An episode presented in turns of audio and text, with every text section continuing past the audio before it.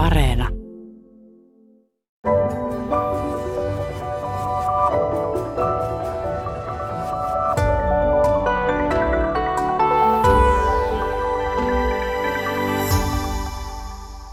Tervehdys. Psykologi hyvinvointivalmentaja Anu Tevallinna, sinä ohjaat työksesi ihmisiä lisäämään hyvinvointia elämäänsä. Mutta miksi ihmiset tarvitsevat siihen valmentajaa, kun kaikkihan tietävät, miten sitä hyvinvointia lisätään, että vähän lisätään liikuntaa joka päiväiseen elämään ja lautaselle lisätään kasviksia ja pitää nukkua riittävästi. Nämä perusasiathan on aika hyvin tiedossa. No se on just se, että me tiedetään ne perusasiat, mutta tieto ei automaattisesti tarkoita sitä, että me pystyttäisiin muuttaa toimintaa. Ja siinä on kyse aika paljon siitä psykologiasta, että miten oikeasti ne vaikka liikunta- ja ravitsemussuositukset saa osaksi just sitä omaa arkea, sopimaan sinne omaan arkeen ja miten sen oman mielen saa tukemaan muutosta. Että meidän toimintaan vaikuttaa niin paljon muutakin kuin pelkästään meidän järki ja meidän niin kuin se tietopohja.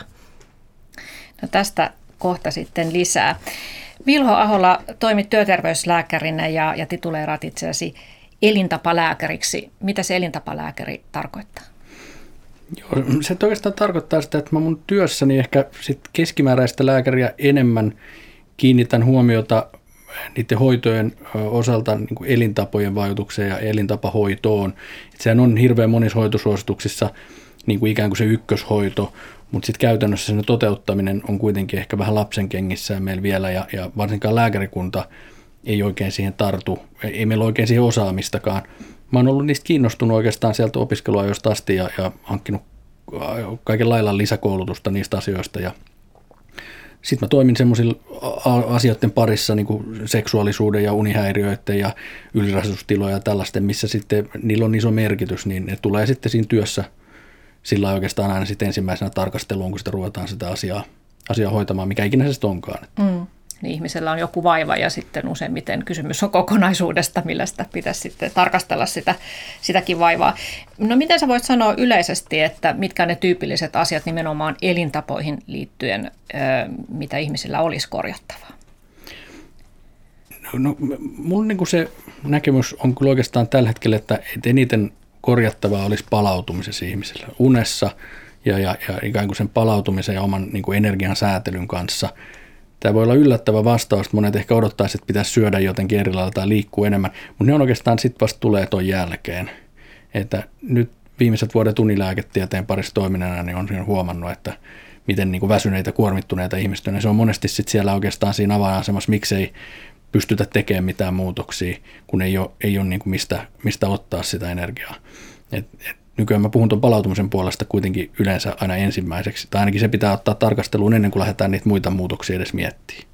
Okei, tästä tuli jo ensimmäinen vinkki, eli kiinnittäkää hyvät ihmiset huomiota siihen, että jos te olette tosi väsyneitä, niin sitten ehkä kannata ruveta mitään diettiasioita siinä pohtimaan. Mitä se palautuminen, aina puhutaan kyllä palautumisesta, mutta tarkoittaako se siis sitä, että päiväunia vai? No uni on tietysti yksi tärkeä osa meidän palautumista, mutta ei se pelkästään ole unesta kiinni. Meidän hermosto on niin kuin kaksijakoinen. Meillä on stressipuoli ja palautumispuoli, sympaattinen ja parasympaattinen hermosto. Ja näiden pitäisi, pitäisi niin kuin päivän aikana jollain lailla olla sillä balanssissa. Tämä on siis semmoinen on-off-kytkin, että me voidaan olla vain toisessa tilassa. Ja me nykyään pahdetaan vähän niin kuin aamusta iltaan siellä sympaattisen hermoston puolella siellä stressitilassa, mikä näkyy sitten meidän unitutkimuksessa niin, että se stressihermosto on vallalla pitkään vielä yöhönkin asti, ja siellä tulee aika riittämätön määrä sitä parasympaattista ja, ja, ja niitä pitäisi tulla sinne ja, ja olisi niin kuin suotavaa ja, ja terveellistä tulla pitkin päivää välillä palautumisen hetki, jolloin me ei tehdä aktiivisesti jotain niin kuin tavoitehakustoimintaa, me ei olla suorittamassa jotain asiaa.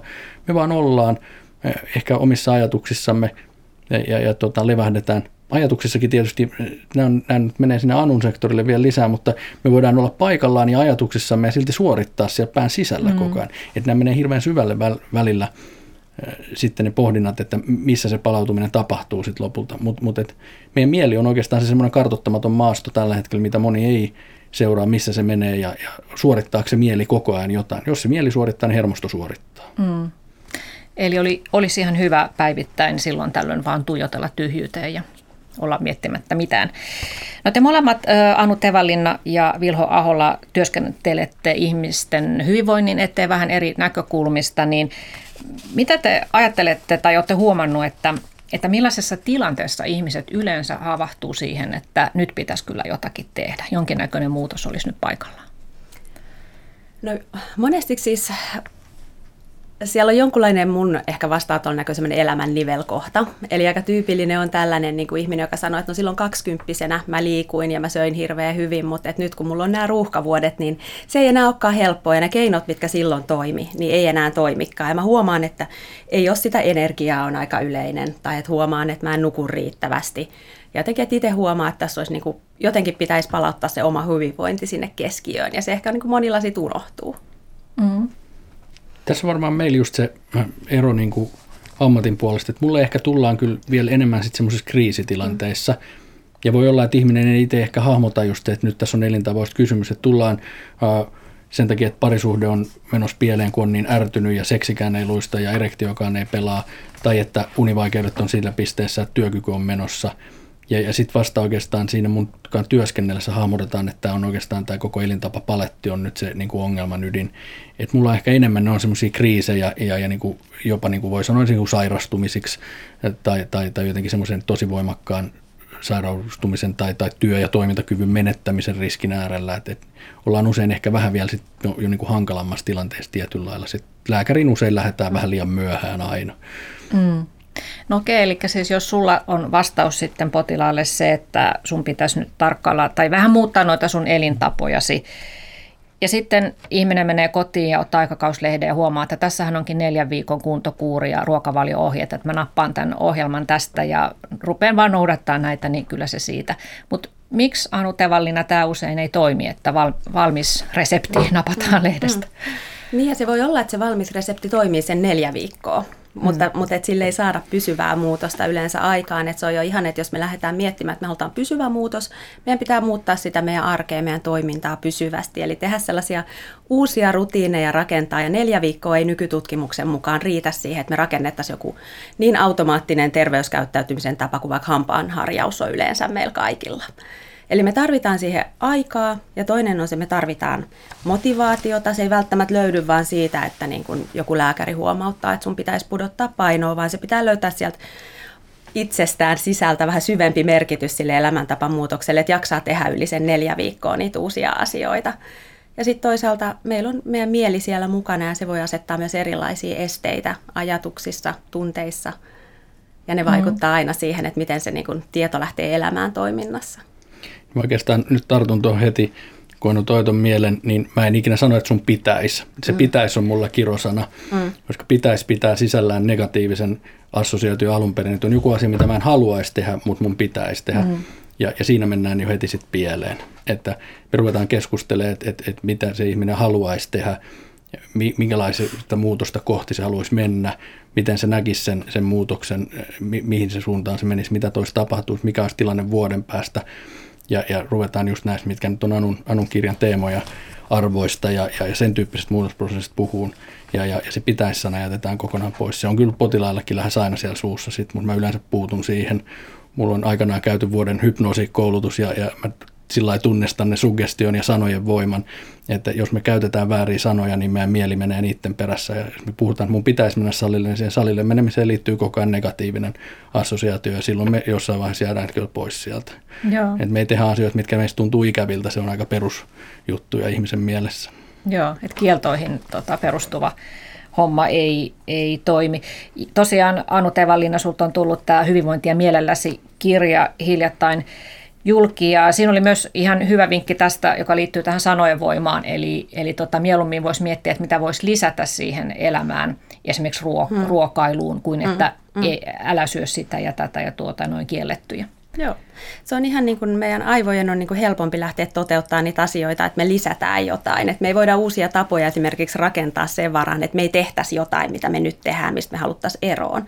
Eli se on niin kuin verrattain paljon vaivattavampaa, että lisätään niitä hyviä asioita omaan elämään. Ja moni itse asiassa yllättyy jopa siitä, että miten pitkälle sillä pääsee, että vaikka niin kuin nostit esiin tämän, että lisätään vaikka kasviksia ruokavalioon, mm. niin et, et se itse asiassa tuo jo niin paljon hyvää, että ei ehkä tarvikaan niitä kieltoja, että älä syö herkkuja. Mm, mm. Joo, kyllä. No puhutaan kohta lisää siitä, että miten, miten sitten lähteä rakentamaan sitä uutta tapaa kun me eletään aika paljon autopilotilla, niin sitten pitäisi saada ne uudetkin tavat autopilottiasentoon, ja se ei ole, mm. ei ole helppoa eikä nopeaa. Mutta puhutaan ennen lisää, ennen sitä, niin lisää siitä, että minkälaisia esteitä tyypillisesti äh, tulee sen onnistumisen tielle. No yksi on varmaan siis tässä, kun mielestä puhutaan, ihan siis tämmöinen evoluution meihin asettama asetus, että meidän mieli automaattisesti vastustaa ylipäätään kaikkia muutoksia, koska muutoshan voi olla, tai on ehkä mm. ollut ihmisen mm. historiassa, niin hengen vaarallinen uhka, eikä meillä ole sellaista niin kuin, sisäänrakennettua tukijärjestelmää, joka mm. tukisi siellä mielen tasolla mm. muutosta. Ja sitten fyysisesti niin myös evoluutio liittyy se, että meidän kehohan huutaa niin kuin rasvaa ja sokeria, koska se kuvittelee, että, ei, mm. että seuraava ruokailun on niin kuin hirvittävän pitkä aika. Mm. Niin tässä taistellaan aikamoisten voimien kanssa. Se on ihan totta. Ja siis kyllähän se niin kuin lähtökohta elintapamuutokseen on, että verrattain on paljon helpompaa ehkä pysytellä siinä nykyisessä ja sellaisissa elintavoissa, mitä ehkä edes haluaisi ylläpitää, mutta ne on helppoja, ne on vaivattomia, ne monesti niin kuin istuu sinne omaan arkeen ja muutos vaatii aina jonkunlaista ponnistelua. Eli sen takia me tarvitaan sinne ensiksi semmoinen niin kuin hyvin vahva motivaatio, mutta eihän se motivaation myötä tuli koko ajan puhalla loppuelämän ajan, eli tulee erilaisia tilanteita, jolloin tarvitaan ehkä niitä erilaisia mielentaitoja, että pystyy ohjaamaan omaa toimintaa sinne ite, itselleen merkitykselliseen suuntaan. Mm. No mitä muita tällaisia äh, mielen asettamia esteitä yleensä onnistumisen tiellä on, paitsi se, mitä tuossa äsken puhuttiin mm. siitä, että jos mennään kieltojen kautta mm. ja negatiivisuuden mm. kautta, niin se ei kanna hedelmää.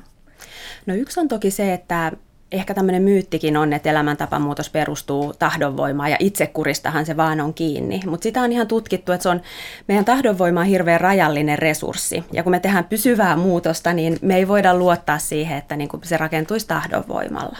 Eli se on yksi ihan selkeä, selkeä tämmöinen niin mieleneste. Ja sitten toisaalta niin kuin, ehkä me psykologit lajitellaan ikään kuin, niin kuin ajatus- ja tunneesteisiin näitä mielenesteitä. Eli me ei olla sellaisia objektiivisia tiedon vastaanottokoneita, vaan meillä on erilaisia, me tulkitaan asioita meidän oman suodattimen läpi, meillä voi olla vähän jollain tavalla vääristyneitä ajatuksia, uskomuksia sekä elämäntapamuutoksen toteuttamisesta että meidän omasta pystyvyydestä. Ja sitten tunneesteet voi olla, että me meidän mielihän niin kuin ohjaa meitä tilanteisiin, että me ei koettaisi jotenkin hankalia ja epämiellyttäviä tunteita. Ja niitä jollain tavalla elämäntapamuutoksessa todennäköisesti tulee vastaan. Mm.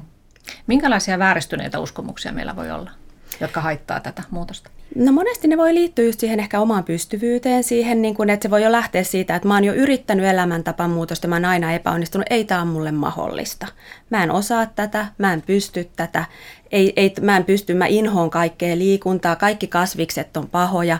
Ne voi olla hyvin vahvoja tällaisia käsityksiä myös siitä, että mitä se elämäntapamuutos vaatisi. Eli se voi olla aika iso muutos ajattelumalleissa jo, että lähdetään niin oikeasti miettimään, että mistä se pysyvä muutos rakentuu. Mm. Tuleeko Viilu sulle mieleen vielä tämmöisiä, mitä olet havainnut ei, Anu, Anu puhui niin viisaasti tuosta mielen asioista, että ei, ei mulla ole noihin, noihin lisättävää. Mulla on ehkä just se, tuossa tuli sinne evoluution näkökulma, että se, se mun niin kuin työskentelytapa just pyrkii siihen, mikä tuli se palautumisen kautta, ikään kuin vahvistaa niitä resursseja ja, ja, ja mahdollistaa sitten antaa sitä niin kuin voimaa tehdä niitä muutoksia, ikään kuin että tekee sen rajallisen tahdonvoiman niin kuin resurssin mahdollisimman niin kuin riittäväksi. Et, mm. et sekä tietysti muokkaa tietyllä lailla niitä toimintaympäristöjä sillä lailla, että sitten ei tarvitse koko ajan kamppailla tahdonvoimaa vastaan, vaan että sitä, ne olisi helppo tehdä niitä, niitä valintoja. Ja sitten, että sitä tahdonvoimaa olisi enemmän esimerkiksi just sillä, että ei olla ihan rättiväsyneitä koko ajan. Et, et se vaikuttaa siihen, että meidän tahdonvoima on tosi vähäinen, jos me ollaan väsyneet. Kaikki tunnistaa sen ihan käytännössä oman elämän esimerkkien kautta. Että tavallaan mulla lähtee ehkä sitten sen tyyppisistä. Toki, toki työskentelen myöskin noiden ajatusten parissa, mutta en ehkä ihan noin syvällisesti kuin, kuin sitten taas psykologina. Että. Mm.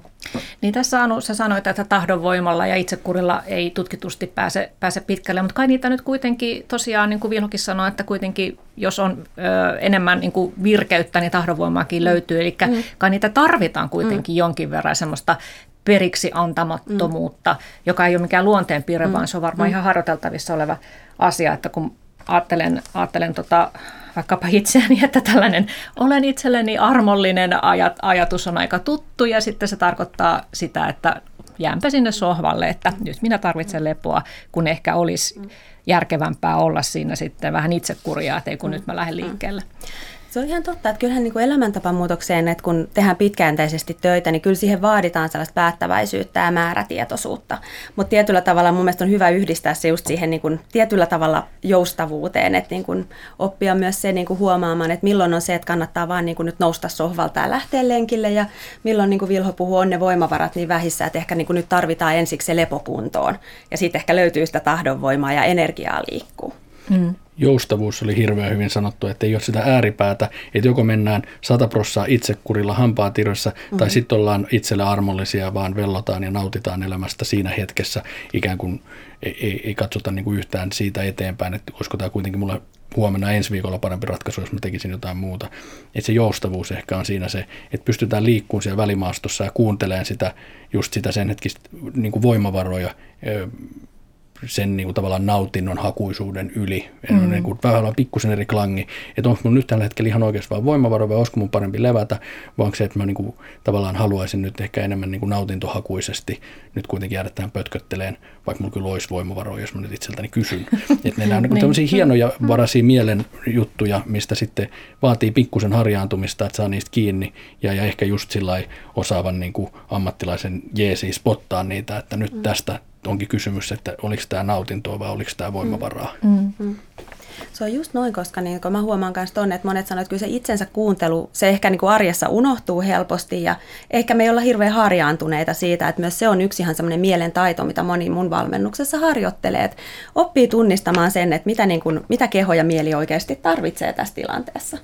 Sulla oli kirjassa noista tietoisuustaitoja siellä osana mukana ja se on kyllä mun yksi niin lemppari nyt sitten palautumisen lisäksi, että just se taito ja kyky kuunnella itseä, mitä mulle kuuluu, mitä mun mielessä liikkuu, niin se on oikeastaan, ei meillä, meillä ei opetella sitä oikeastaan missään meidän kulttuurista tai koulujärjestelmässä tai kasvatuksessa valmiiksi. Se on melkein semmoinen, mitä meidän täytyy ruveta nykyään vasta aikuisena opettelee.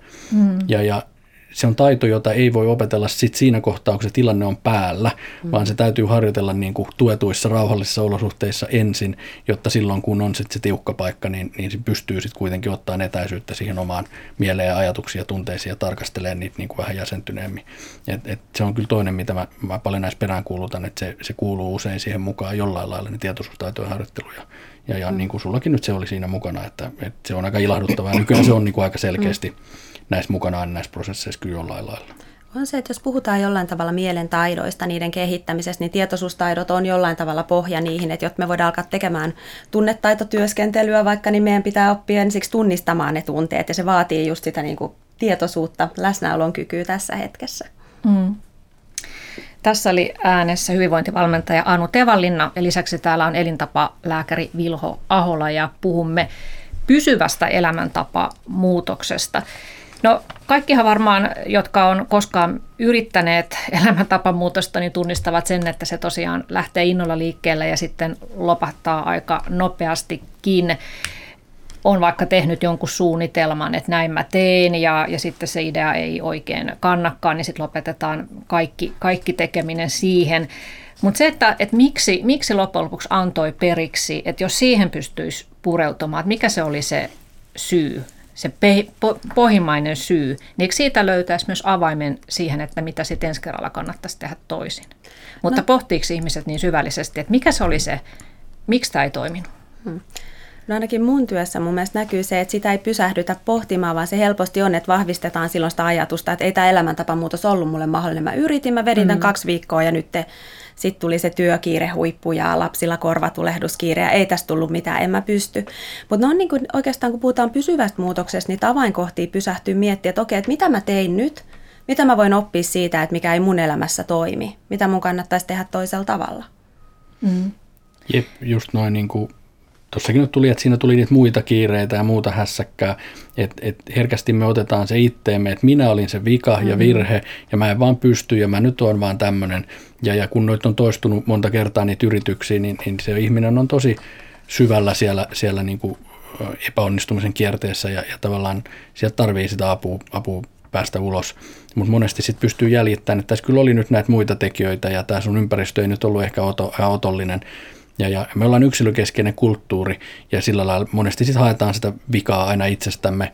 On nyt kyse työuupumuksesta, elintapamuutoksesta tai muuta. Joskus pitäisi täältä tulee nyt tämä työterveyslääkärin puheenvuoro, mutta joskus pitäisi tarkastella sitä ympäristöä ja organisaatioita ja rakenteita, missä ollaan, että onko nyt niin, että minä en ole se sairas, vaan ympäristö on sairas tai ympäristö on epätasapainossa ja, ja löytyykö ne itse asiassa ne korjattavat asiat mun oman itseni ulkopuolelta tai mun tukiverkoista tai tällä lailla. Voitaisiin niin kuin ottaa semmoinen laajempi tarkastelu siihen ja se on usein mun työssä sitten semmoinen, mikä löytyy, että, että siinä on niin kuin, ne ongelmat on, on sitten laajemmalti kuin vain omassa itsessä.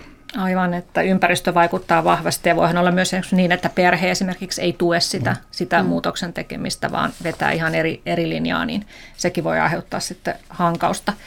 Mutta puhutaan seuraavaksi arvoista ja motivaatiosta. Motivaatio tässä on vilahdellutkin tässä keskustelussa ja ainahan siitä puhutaan, että onko, onko sinulla nyt tarpeeksi motivaatiota siihen muutokseen ja jos se lopahtaa, niin se oli sitten motivaatio kysymys. Mutta tiedostetaanko me ihmiset loppujen lopuksi, että mikä meitä kutakin yksilöä motivoi? No varmasti siinä on tosi paljon yksilöeroja. Toiset ehkä saa niistä asioista helpommin kiinni kuin, kiinni kuin toiset, mutta esimerkiksi mun työssä niin tota, mä käytän paljon arvotyöskentelyä motivaatiotyöskentelyn, eli aletaan oikeasti miettimään niitä elämän tärkeimpiä asioita ja sitä, että mikä siitä elämäntapan muutoksesta tekee henkilökohtaisesti merkityksellisen. Mm. Joo. Mitäs Vilma Joo, sanot motivaation kyllä me ollaan noissa samoissa asioissa, että motivaatio on aika semmoinen myytti tietyllä lailla, ja aika semmoinen vapaasti leijuva sana, jolla voi olla hirveän monta eri merkitystä, ja, ja useimmiten ne merkitykset, mitä me niille annetaan, niin on vähän ohkaisia ja vähän vääriikin, että et se motivaatio, että haluan laihtua, koska haluan laittaa rantaviksut päälle, niin, niin se ei ole kauhean vahva motivaatio ihmisen sitten lopulta, ei sieltä pysty ammentamaan ihan hirveästi voimaa, ekan tiukan paikan tulle, niin se lentää kyllä ulos se merkitys, mutta sitten just noin, että lähdetään nettiin, niin mitkä on ne oikeasti tärkeät arvot, haluaisin pystyä tanssimaan tyttäreni häissä vielä, niin sitten ollaankin jo eri juttujen äärellä. Mä joskus teen näitä sillä että mä pyydän niin kirjoittelemaan noita ylös ja, ja vähän eri sanoilla ja sanon ääneen niitä asioita. Ja sitten kysyn, että missä kohtaa läikähti rinnassa. Ja nyt siitä me otetaan nyt kiinni. Ja sieltä meillä on semmoinen energialähde, mikä ei heti lopukkaa. Ja, ja, ja tota, nämä on niin niitä ehkä se arvopohjainen työskentely, niin, niin missä ollaan sitten niin kuin oikeasti motivaation isolla ämmällä niin äärellä. Et, et, et sieltä mä lähtisin niitä hakemaan arvoista, tämmöistä vähän syvemmistä jutuista. Ja vielä tuommoisista arvoista, jotka kantaa pidemmän päälle, että ku, kuinka pysyä terveenä mahdollisimman pitkään kuin siitä, että näytänkö nyt sitten mm. viisi kiloa tuota kevyempänä, niin hetkellisesti yes. paremmalta. Mm.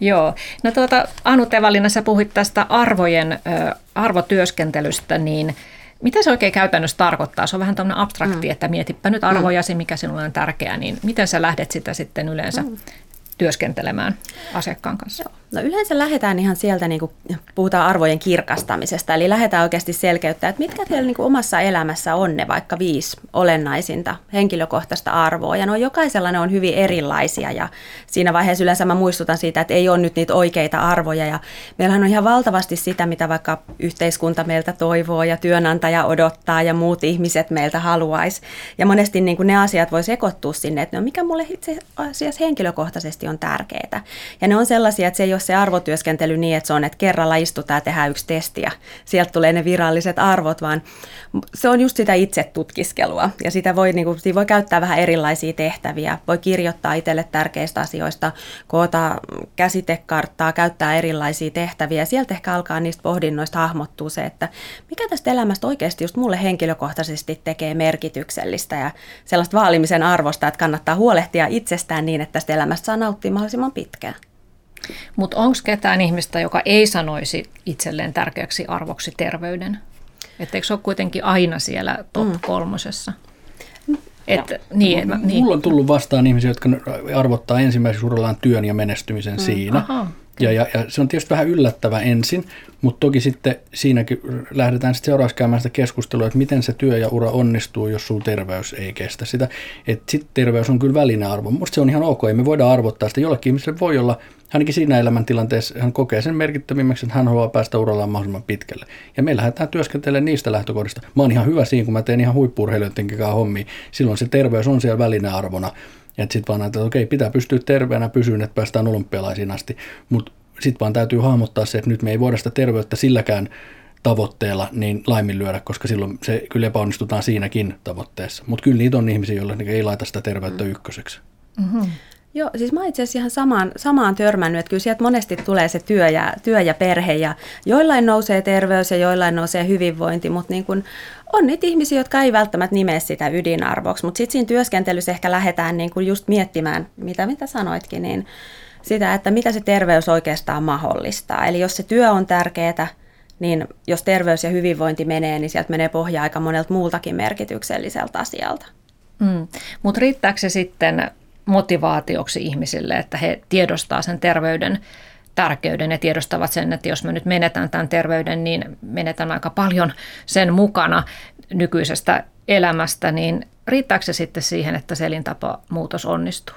Kun Eihän, se suklaa on kuitenkin edelleen aika hyvä. No just se, että, että siis me tarvitaan toki se niin kuin semmoinen syvää merkityksellinen syy tehdä elintapamuutos, mutta eihän se pelkästään, jos motivaatio riittäisi, niin sittenhän me tehtäisiin vain arvotyöskentely ja siitä lähdettäisiin eteenpäin, niin kaikille tulee vastaan mielitekoja ja houkutuksia, hyvin ristiriitaisia motivaatioita.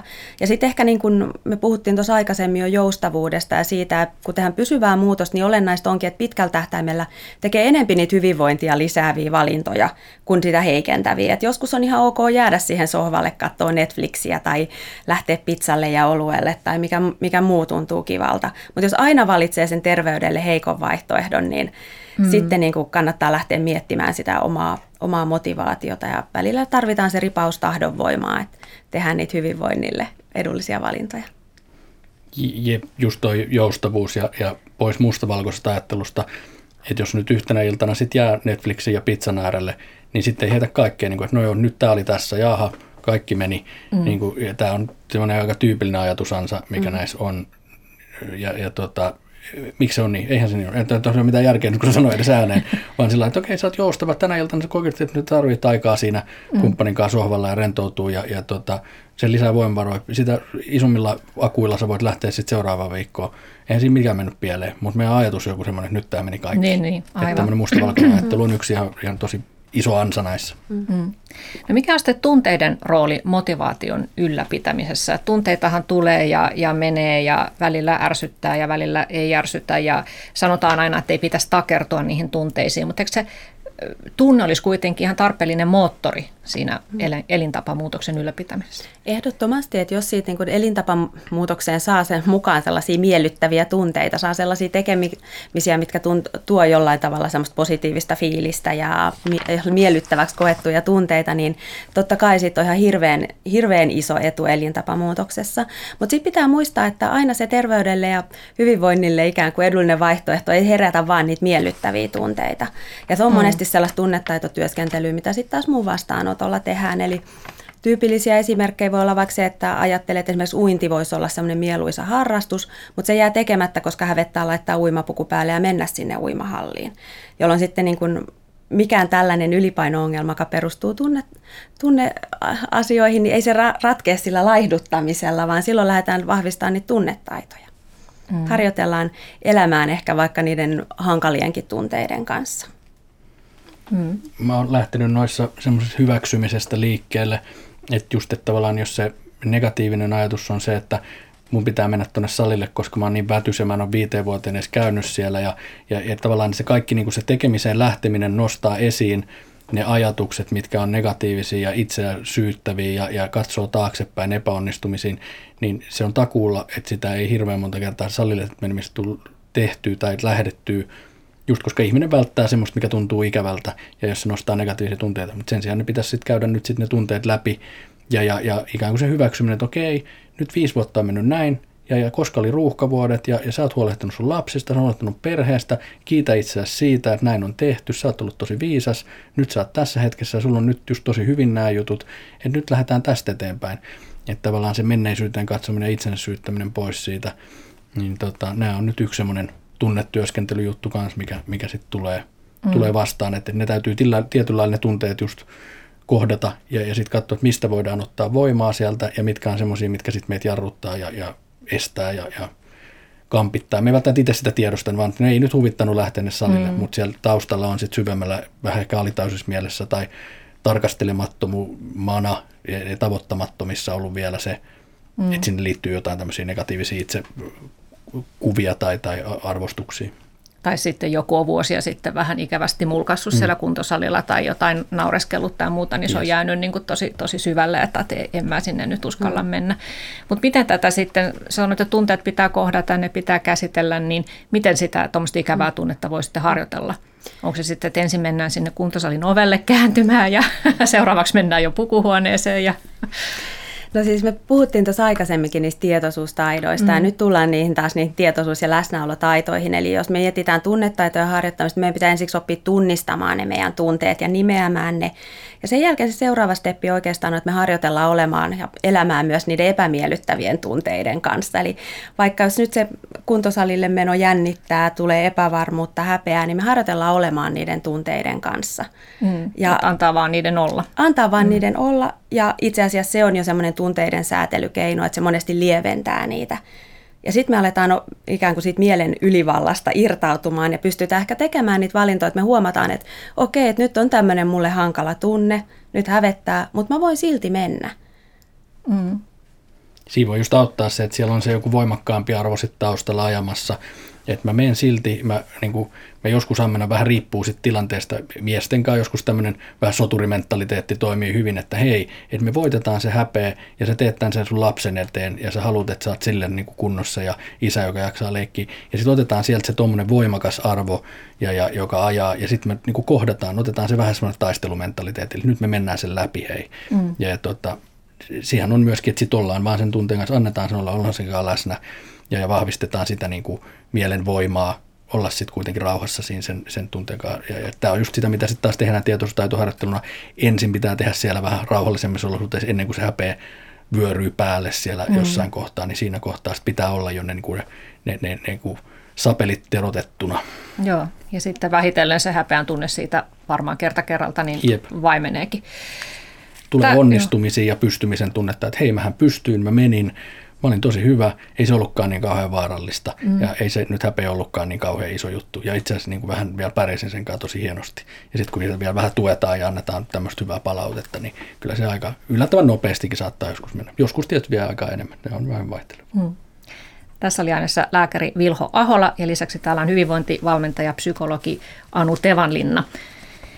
Puhutaan seuraavaksi sitten siitä, mikä on varmaan, no en tiedä, ehkä yksi, yksi vaikeimmista asioista tässä elämäntapamuutoksessa ehkä on siis se, että miten opetella uusi tapa. Mehän ollaan usein tapojen, tapojemme orjia, että on vain tullut, tullut tavaksi vaikka aamulla syödä valkoista pahtoleipää ja pistää appelsinimarmelaadia päälle ja se tuntuu hirveän vaikealta ajatella, että tekisi jotakin muuta tai mit, mitä tahansa. Ja tota, Anu Tevallinnassa tuossa sun kirjassa kirjoitat, että pysyvässä elämäntapamuutoksessa on yksinkertaistetusti kyse siitä, että alat tehdä asioita uudella tavalla ja pidät kiinni näistä uusista asioista. Kuulostaa helpolta, mutta mm. ei sitä varmasti ole. No nyt on varmaan tässä niin kuin kaksi eri linjaa, että niitä vanhoja tapoja voi vähän muuttaa mm. toisenlaisiksi mm. ja sitten toisaalta luoda ihan mm. kokonaan uusia mm. tapoja. Ja, ja sä tuossa kirjassasi kerrot, että mikä on uuden tavan rakennusohje. Mm. Aloitetaan nyt vaikka siitä, mm. niin kerropa nyt meille, miten, mitä rakentaa, rakentaa uusi tapa. Joo. Periaatteessa se on hirveän yksinkertaista, että meidän aivot tarvii oikeastaan vain yhtä asiaa, että me pystytään rakentamaan uusi rutiini, ja se on mm. toistoja. Eli meidän pitää samaa asiaa toistaa päivästä toiseen niin monta kertaa, että meidän aivot muuttaa sen automaattiseksi. Mutta siis niinku teoriassa helppoa, käytännössä varmaan moni meistä on huomannut, että ei se ihan niin yksinkertaista ole. Ja tota, jotta niitä toistoja jaksaa tehdä, niin meidän pitää yleensä lähteä hyvin pienistä uusista tavoista. Et jos haluaa lisätä arkiaktiivisuutta, niin aika harva onnistuu siinä, että lisää vaikka puolen tunnin kävelylenkin joka päivälle. Mutta sen, että jos sinne ottaa vaikka lounastauolla viiden minuutin kävelyn, niin se saattaakin olla jo mahdollista. Ja niitä toistoja tarvitaan aivoille tosiaan niin kuin yksilöstä ja tavasta riippuen nykytiedon mukaan tosi paljon. Puhutaan joka tapauksessa kuukausissa, kuukausista, eli sellaisessa parissa viikossa ei vielä rakenneta uutta tapaa. Eli se vaatii just sitä sinnikkyyttä, eli meillä pitää olla jonkunlainen syvempi motivaatio, että me viititään tehdä ylipäätään niitä muutoksia. Mm. Aivan, ja toikin tietysti, että jos ottaa sen viiden minuutin kävelyn lounastauolla, niin viikossa se on sitten jo ihan hyvä, hyvä lenkki. Joo, mä noissa ajattelen sitä aina niitä voimavarojen lisääntymisiä, että, että pienistä muutoksista sitten aina tulee myöskin kuitenkin positiivisia muutoksia. just siihen pystyvyyden tunteeseen, muovivaroihin tämmöisiin, että se voi olla se kuukauden jälkeen sitten, niin siellä onkin muutoksen tekijänä ihan eri tyyppi, mm. joka on niin kuin pystynyt tekemään jotain ja saanut vähän lisää energiaa siitä ja nukkunutkin paremmin yönsä. Ja sitten me tehdään taas sitten se seuraava juttu ja me ollaan semmoisessa niin positiivisessa kierteessä sen sijaan, että ollaan oltu semmoisessa negatiivisessa syöksykierteessä, niin saadaan semmoinen hyvän vyöry aikaiseksi. Mm. Ja just pystytään katsoa pikkusen pidemmälle, että sanotaan, että vuoden päästä ollaan nyt jo aivan eri tilanteessa. Mutta meidän tähtäin tietysti nykyään on hirveän helposti ajattelussa ja me eletään tämmöisessä kvartaalitaloussykli nopea liikkeessä maailmassa, missä kaikki vitti tapahtui jo eilen, niin vuosi tuntuu jotenkin kauhean pitkältä ajat, vaikka ei se sitten loppujen kuitenkaan sit ole sillä lailla, että monet meidän tavat on rakentunut sinne vuosikymmenten aikana, niin ei ne muutu viikossa. Mm. No voisiko sitten tota vanhaa rutiinia käyttää jotenkin hyväksi, kun luo uutta? rutiinia. No joo, todellakin, koska siis monestihan se on, kun rakennetaan uutta tapaa, niin yksi sellainen tyypillinen ongelma, mihin törmätään, on se, että ai niin, mulla oli se kävelyrutiini, mutta mä unohdin. Mm. Eli, eli semmoinen aika hyvä juttu, niin kuin mikä on tutkimuksissa noussut, on se, että yhdistää uuden tavan johonkin jo olemassa olevaan rutiiniin, mikä on päivässä. Eli sellaiseen tekemiseen, jonka tekee joka päivä. Eli se voi olla se vaikka hampaiden harjaus tai se, että kun saapuu työpaikalle – tai kun saapuu töistä kotiin, niin siihen tilanteeseen yhdistää sen uuden tekemisen. Eli se voi olla, että kun mä avaan kotioven, kun tuun töistä, niin mä en suuntaankaan sinne sohvalle, vaan mä menen keittiöön juomaan lasin vettä. Tai mä vaihdan heti ne lenkkarit jalkaan. Mutta tämmöinen, että me tarvitaan jonkunlainen muistutin sille, että me muistetaan toistaa sitä meidän uutta tapaa. Mm. Ja toi on muuten varmaan aika armollinen viesti, kun puhuit tuosta viiden minuutin lounaskävelystä, että, että se tavoite voi olla tosiaan noin pieni. Mm. Että kun sehän me, niin kuin me ihmiset tehdään sitten joko nyt, nyt kuntoremontti alkaa mm. ja nyt mun pitää juosta viisi kertaa viikossa mm. tunnin lenkki, niin sehän on aivan mahdottomuus toteuttaa. Ja se on just se, ja se idea onkin, että lähdetään hyvin pienestä liikkeelle, että se voi lähteä siitä viidestä minuutista, ja se voi olla, että monena päivänä sitten tuleekin tehtyä enempi. Mm. Ja, ja siinä on, rakennetaan sitä rutiinia sitä pohjaa, että sieltä ehkä niin kuin lähtee joku suurempikin tapa kehittymään. Että kyllä se nyt varmaan se on enemmän sun osaamisaluetta, että paljon, paljon sitä liikuntaa pitäisi olla, mutta tuossa puhutaan enemmän siitä käyttäytymisen aktivoinnista. Eli siitä, että ylipäätään pääsee liikkeelle elämäntapamuutoksessa, saa niitä tärkeitä onnistumisen kokemuksia siitä, että pystyy tekemään hyvinvointinsa eteen ainakin jotain. Joo, ja tässä varmaan haetaan just sitä, että tavasta tulee rutiini, jolloin mm. aivot alkaa sitten jo tukea sitä. Kyllä. Ja aivothan tykkää rutiineista, niin, niin tota, kysymys on vain siitä, että miten sen saa sitten rutiiniksi. Mm. Tässä oli mielestäni ihan myös armollinen vinkki tässä sun kirjassa se, että, että kun, jos nyt on vaikka tavoite, että mä käyn siellä aamulenkillä, niin, niin voi riittää, että vaan pukee ne lenkkarit jalkaan. Mm niin sit voi jo mm. antaa periksi, että okei, että mä oon niin kuin nyt pukenut. Sekin on aivoille tavallaan merkki, Kyllä. että nyt tämä on tämä uusi tapa, mutta useimmat varmaan sitten kuitenkin lähtee ainakin pienelle lenkille, kun ne lenkkikengät ne on kerran laittanut jalkaan. Joo, ja se on se aloittamisen kynnys tehdään sillä myös pieneksi, että kun ne lenkkarit on jalassa, niin on jo onnistunut, ja sitten voi miettiä, että käykö mä nyt pienellä kävelyllä vai en. Niin. Hirveän paljon just tuosta sitä tahdonvoiman niin kuin helpottamista voi just tehdä näille, että jos aamulla on niin kuin väsyttää, niin pitäisikö lähteä, kun ne on laitettu siihen valmiiksi ne lenkkarit siihen eteiseen, mm. siinä on pantu ne verkkarit siihen läjään viereen, niin kuin siinä hetkessä, kun on sitä niin kuin paremmin kykyä ja, ja virtaa ja päätöksentekokykyä, niin, niin auttaa sitä tulevaa itseään tekemään sen mahdollisimman helpoksi. Siinä on niin kuin yksi semmoinen mahdollinen niin, kun niihin kompastuu niin, siinä eteisessä. Mm. Mä tota, luin erään nettivalmentajan aika hauskan vinkin just tästä, tästä tuota, vähän tämmöisestä psyykkisestä työskentelystä, että kun me kaikkihan, meillä kaikilla on tämmöistä itsepetosta, että okei, no en mä nyt jaksa mennä salille, mä menen sitten huomenna, niin hän on tehnyt tällaisen käänteisen itsepetoksen, eli hän antaa itsellensä luvan, että huomenna mä saan luovuttaa, huomenna mä saan jättää tämä väliin, mutta tänään mä menen. Tai sitten, että jos tuntuu vaikealta mennä sinne salille, niin hän sanoo itselle, että riittää, että mä teen yhden liikkeen, sitten mä saan lähteä pois. Ja useimmiten hän sitten tekee sen koko, koko ohjelma. Erittäin toimiva mun mielestä, tosi toimiva. Joo. Joo.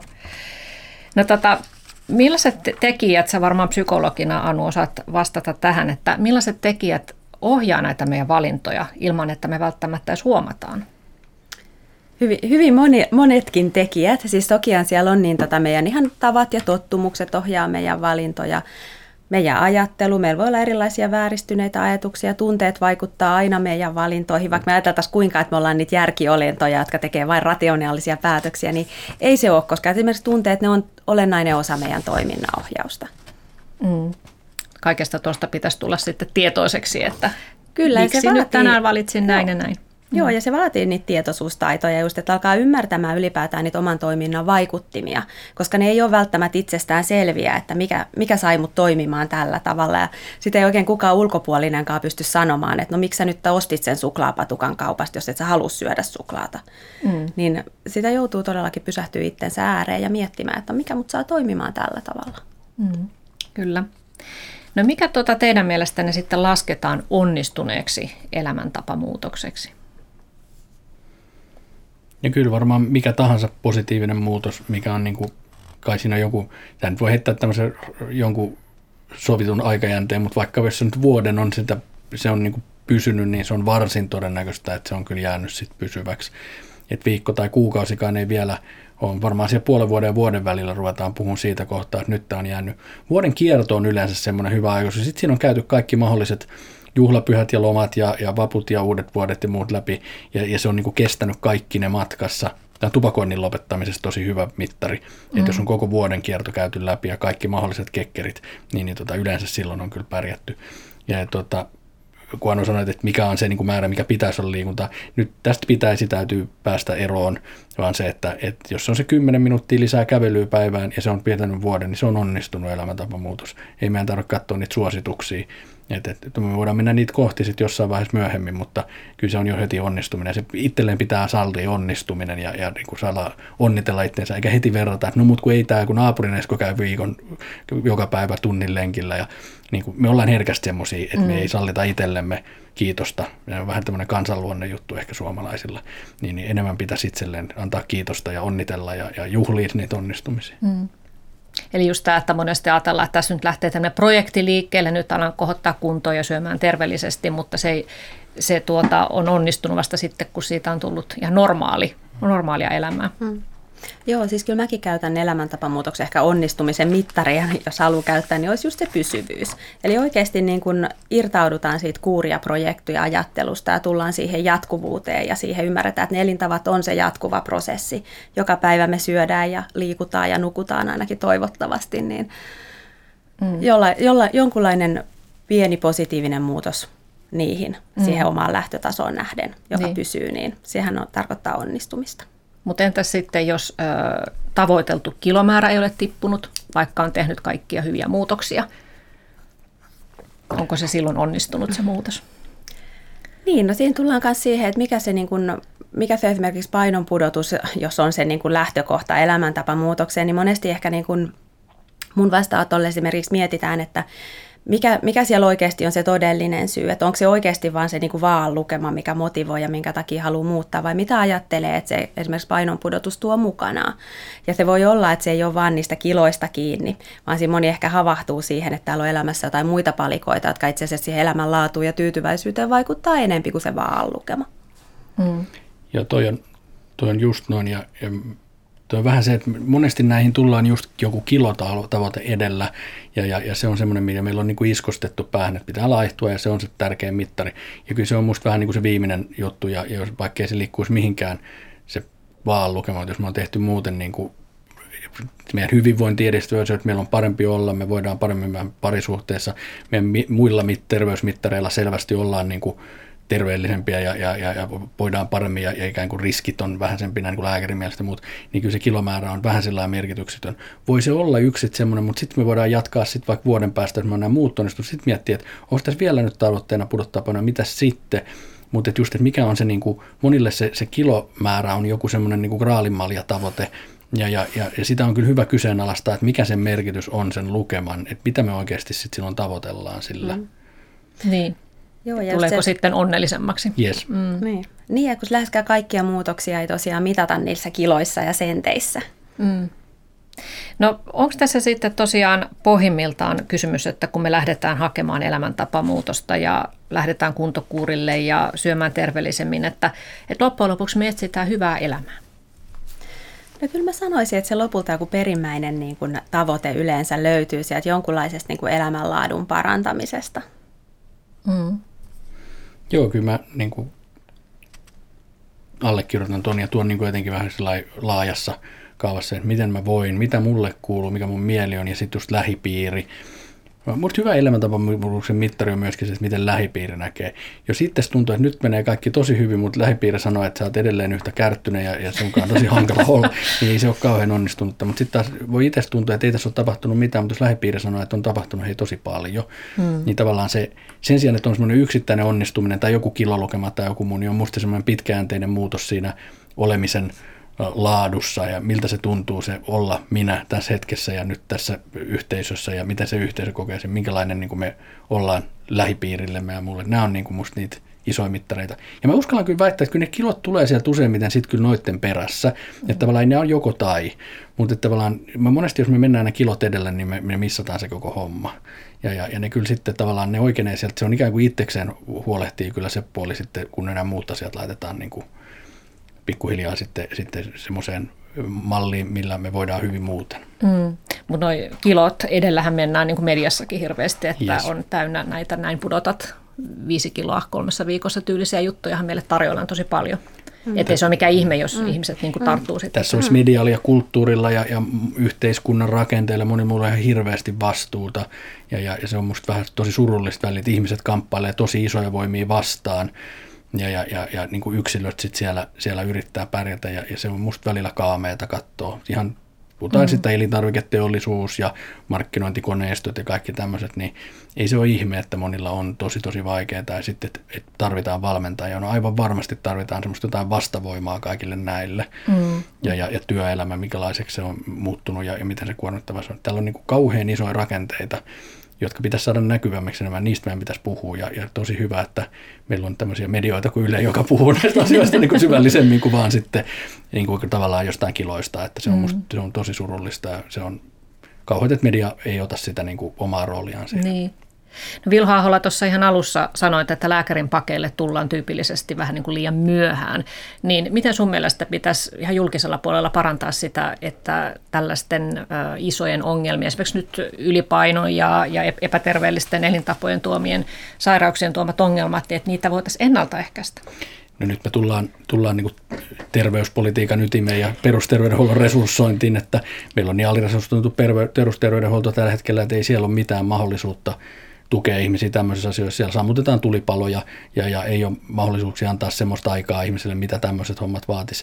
Siellä ei ole niin kuin ravitsemusterapeutteja, siellä ei ole semmoisia ammattilaisia, jotka pystyisivät sitä auttaa. Lääkäreillä ei ole tämmöiseen koulutusta valmiiksi.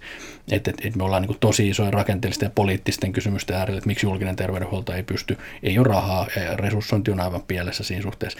Ja mä väitän, että se tulee kalliiksi, että sitten me hoidetaan niitä tosi kalliiksi tulleet seurauksia, komplikaatioita kalliissa erikoissairaanhoidossa. Ja me ollaan menty erikoissairaanhoito edellä niin kuin hirveän pitkään meidän terveyspolitiikassa. Sinne on lyöty lisää rahaa koko ajan ja se on piikki auki on kaikkea, mutta, mutta terveyskeskukset natisee liitoksissaan.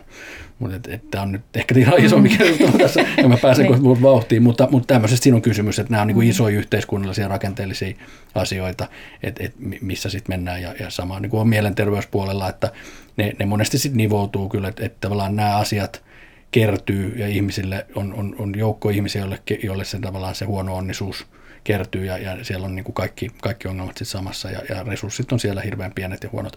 Mä hirveän onnellisessa tilanteessa työterveyshuollossa, missä meillä on huomattavasti paremmat resurssit, koska tietysti yritykset huolehtii työntekijöistään ja, ja haluavat, ja se on heidän intresseissään, että ne työntekijät voi hyvin, ja, ja silloin meidän on helppo siellä, huomattavasti helpompi toimia. Hmm. Ja, tota, ja mä arvostan tosi paljon perusterveydenhuollon kollegoita, jotka siellä niillä resursseilla pyrkii, pyrkii tekemään sen, mikä voitavansa, ja, ja he tekevät tosi arvokasta työtä. Ja, ja tota, niitä pitäisi huomattavasti enemmän saada tulitukea sieltä yhteiskunnan puolelta. Mm. Kun tätä ennaltaehkäisyä ei oikein ole julkisella puolella, niin se tuo sulle sitten Anu ainakin varmaan asiakkaita sinne hyvinvointivalmentaja pakeille, että ihmiset hakee sitten ehkä sitä kautta mm. tukea mm. muutoksillensa. Kyllä varmasti se on, niin tota, haetaan erilaisista valmennuspalveluista ja tietysti kuluttajat on aika haastavan tilanteen edessä, että mistä löytää sitä oikeasti niin kuin, ikään kuin pätevää apua. Eli hyvinvointialalla on monenlaisia toimijoita ja sen itselle sopiva valmentaja avun hakeminen ei aina ole niin helppoa, koska se ei välttämättä löydy tosiaan sieltä julkisesta terveydenhuollosta. Mm, mm. No vielä tota, tässä loppuun, niin Anu Tevalinna, niin jos sä tiivistät sen elämäntapamuutoksen vaiheet, niitä oli mm. Neljä semmoista pää, päävaihetta mm. siitä lähtien, että ensin pitäisi niitä arvoja mm. miettiä.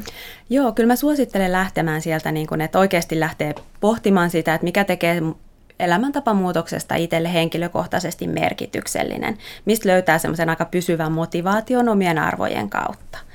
Ja sen jälkeen toisaalta niin kun, kyllä me tarvitaan myös niitä niin kun tietyllä tavalla tavoitteita ohjaamaan meidän toimintaa. Eli lähtee miettimään, että mihin asioihin oikeasti haluaa muutosta, missä järjestyksessä. Ja sitten lähtee hyvinkin pienin askelin etenemään, rakentaa uusia tapoja – ja sitten huomioi sen oman mielentoiminnan siinä rinnalla. Eli mielentaitojen harjoittelu ei ole mikään pikaratkaisu, joten mä suosittelen tekemään sitä ihan siinä niin kuin koko ajan sen muiden käytännön niin kuin muutosten rinnalla, harjoittelemaan omia tietoisuustaitoja, tunnistamaan niitä ajatuksia, tunteita, mitkä liittyy ja vaikuttaa jollain tavalla elämäntapamuutoksen toteuttamiseen. Mm. Ja nimenomaan varmaan tärkeä juuri tuo, että mihin hakee muutosta. Että jos lähtee mm. vaikka kuntosalille saadakseen lisää energiaa, niin se, se, että miksi on niin väsynyt, niin ei välttämättä liity siihen fyysiseen kuntoon, vai voi olla mm. myös, juuri niin kuin Vilho sanoi, niin siellä työpaikalla joku kuormittava asia, mikä pitäisi Kyllä. korjata. Kyllä, Eli haetaan ehkä väärästä paikasta ratkaisua. Joo. Just näin, siinä monesti niin kuin alussa onkin aika hyvä aika laajasti tarkastella sitä omaa elämää ja miettiä vaikka, niin kuin, että minkälaiset asiat, jos, jos se nyt on joku painohallintatavoite, niin miettiä, että minkälaiset asiat oikeastaan vaikuttaa siihen omaan terveyskäyttäytymiseen. Ja niitä monesti löytyy sitten hyvinkin paljon muusta kuin vain siitä, että mitä syöt ja, li- ja miten liikut, vaan se voi olla just, että se työ vaikka kuormittaa niin paljon, että oikeasti ei ole aikaa ja energiaa huolehtia enää itsestään. Ja silloin mm. niitä ensimmäisiä muutoksia kohdistetaan jonnekin ihan muualle kuin syömiseen mm. ja liikuntaan. No mä vielä palaan tuohon lähipiirin merkitykseen, kun Vilho Ahola otit tuossa esille, että lähipiiri tietysti kommentoi, että millainen muutos nyt on menossa, niin tota, joskushan voi olla myös sellainen tilanne, että se ö, yhden perheenjäsenen tekemä elä, elämäntapamuutos on vähän pelottava muiden mielestä. Ja aletaan vähän niin kuin, että hei, että mikä sä nyt oot ja miksi et sä nyt voi olla sellainen kuin ennenkin ja Siinä joutuu tietysti, jos nyt ajatellaan, että pariskunta, niin se kumppani tietysti kohtaa myös niitä omia asioitaan, että, että okei, toi onkin nyt tuommoinen reipas liikkuu ja ja, ja, ja erityyppinen, kelpaanko minä tällaisena. Siellä tulee aika isoja niin kuin henkilökohtaisia tunteita peliin. Ja sitten taas kun ne on tunnistamatta monesti, niin se oma kysymys kelpaamisesta voikin mennä semmoiseen, jolla lähdetään kampittamaan sitä toisen, toisen muutosta ja, ja ikään kuin syyllistään tai solvaamaan tai, tai jotenkin muuten sitten, sitten rakaamaan täysin tiedostamatta tietysti, mm-hmm. että mikä siellä on se, se taustalla oleva oma pelko, häpeä, monesti ne on, tämän, nämä on niin kuin meidän isoja tunteita, mitkä monesti meidän toimintaa ajaa niin sanotusti negatiiviseen ja ei rakentavaan suuntaan. Ja, ja tota, joskus se sitten vaatii tietysti sitä, että et, et elintapamuutokseen kuuluu mukaan vaikka pariterapia, että havaitaan, että nyt meillä on tässä joku kommunikaatio tai me ei vedetä yhtä köyttä, me ei ole tiimi. Ja, ja, ja tota, tai sitten tietysti ihanne on se, että lähdetään niin kuin lähipiirin kanssa yhdessä tuella tekemään niitä muutoksia. Mutta tota, monesti se vastuut sitten saattaa vähän sysätäkin, että et, et toinen kumppani ajaa toisen sinne, että mees nyt sinne ja te muuta itses. ja, tota, niin. ja ne ei tietysti ehkä niin. sellaisena toimi. Mutta siinä on se ympäristö vaikuttaa. Me ollaan kokonaisuus ja osa sitä heimoa. Kyllä. Ja mä ajattelen niin, että tässä on varmaan ö, kaikissa tällaisissa elämän pohdinnoissa niin loppujen lopuksi kysymys siitä, että mikä on käsitys itsestä, että olenko minä niin arvokas, olenko minä huolenpidon väärti, onko minun kehoni mm. niin tärkeä, että sen eteen kannattaa tehdä mm. valintoja. On, ja siis se on monesti niin kuin aika iso muutos elämäntapamuutoksessa, että jotta se muuttuu pysyväksi, on ihan se oman niin kuin hyvinvoinnin priorisointi ja oman itsensä priorisointi, mikä pitää saada näkyviin siellä omassa arjessa, omassa ajankäytössä. Kiitoksia Anu Tevallinna ja Vilho Ahola tästä keskustelusta ja oikein reipasta päivänjatkoa, hyvät kuuntelijat.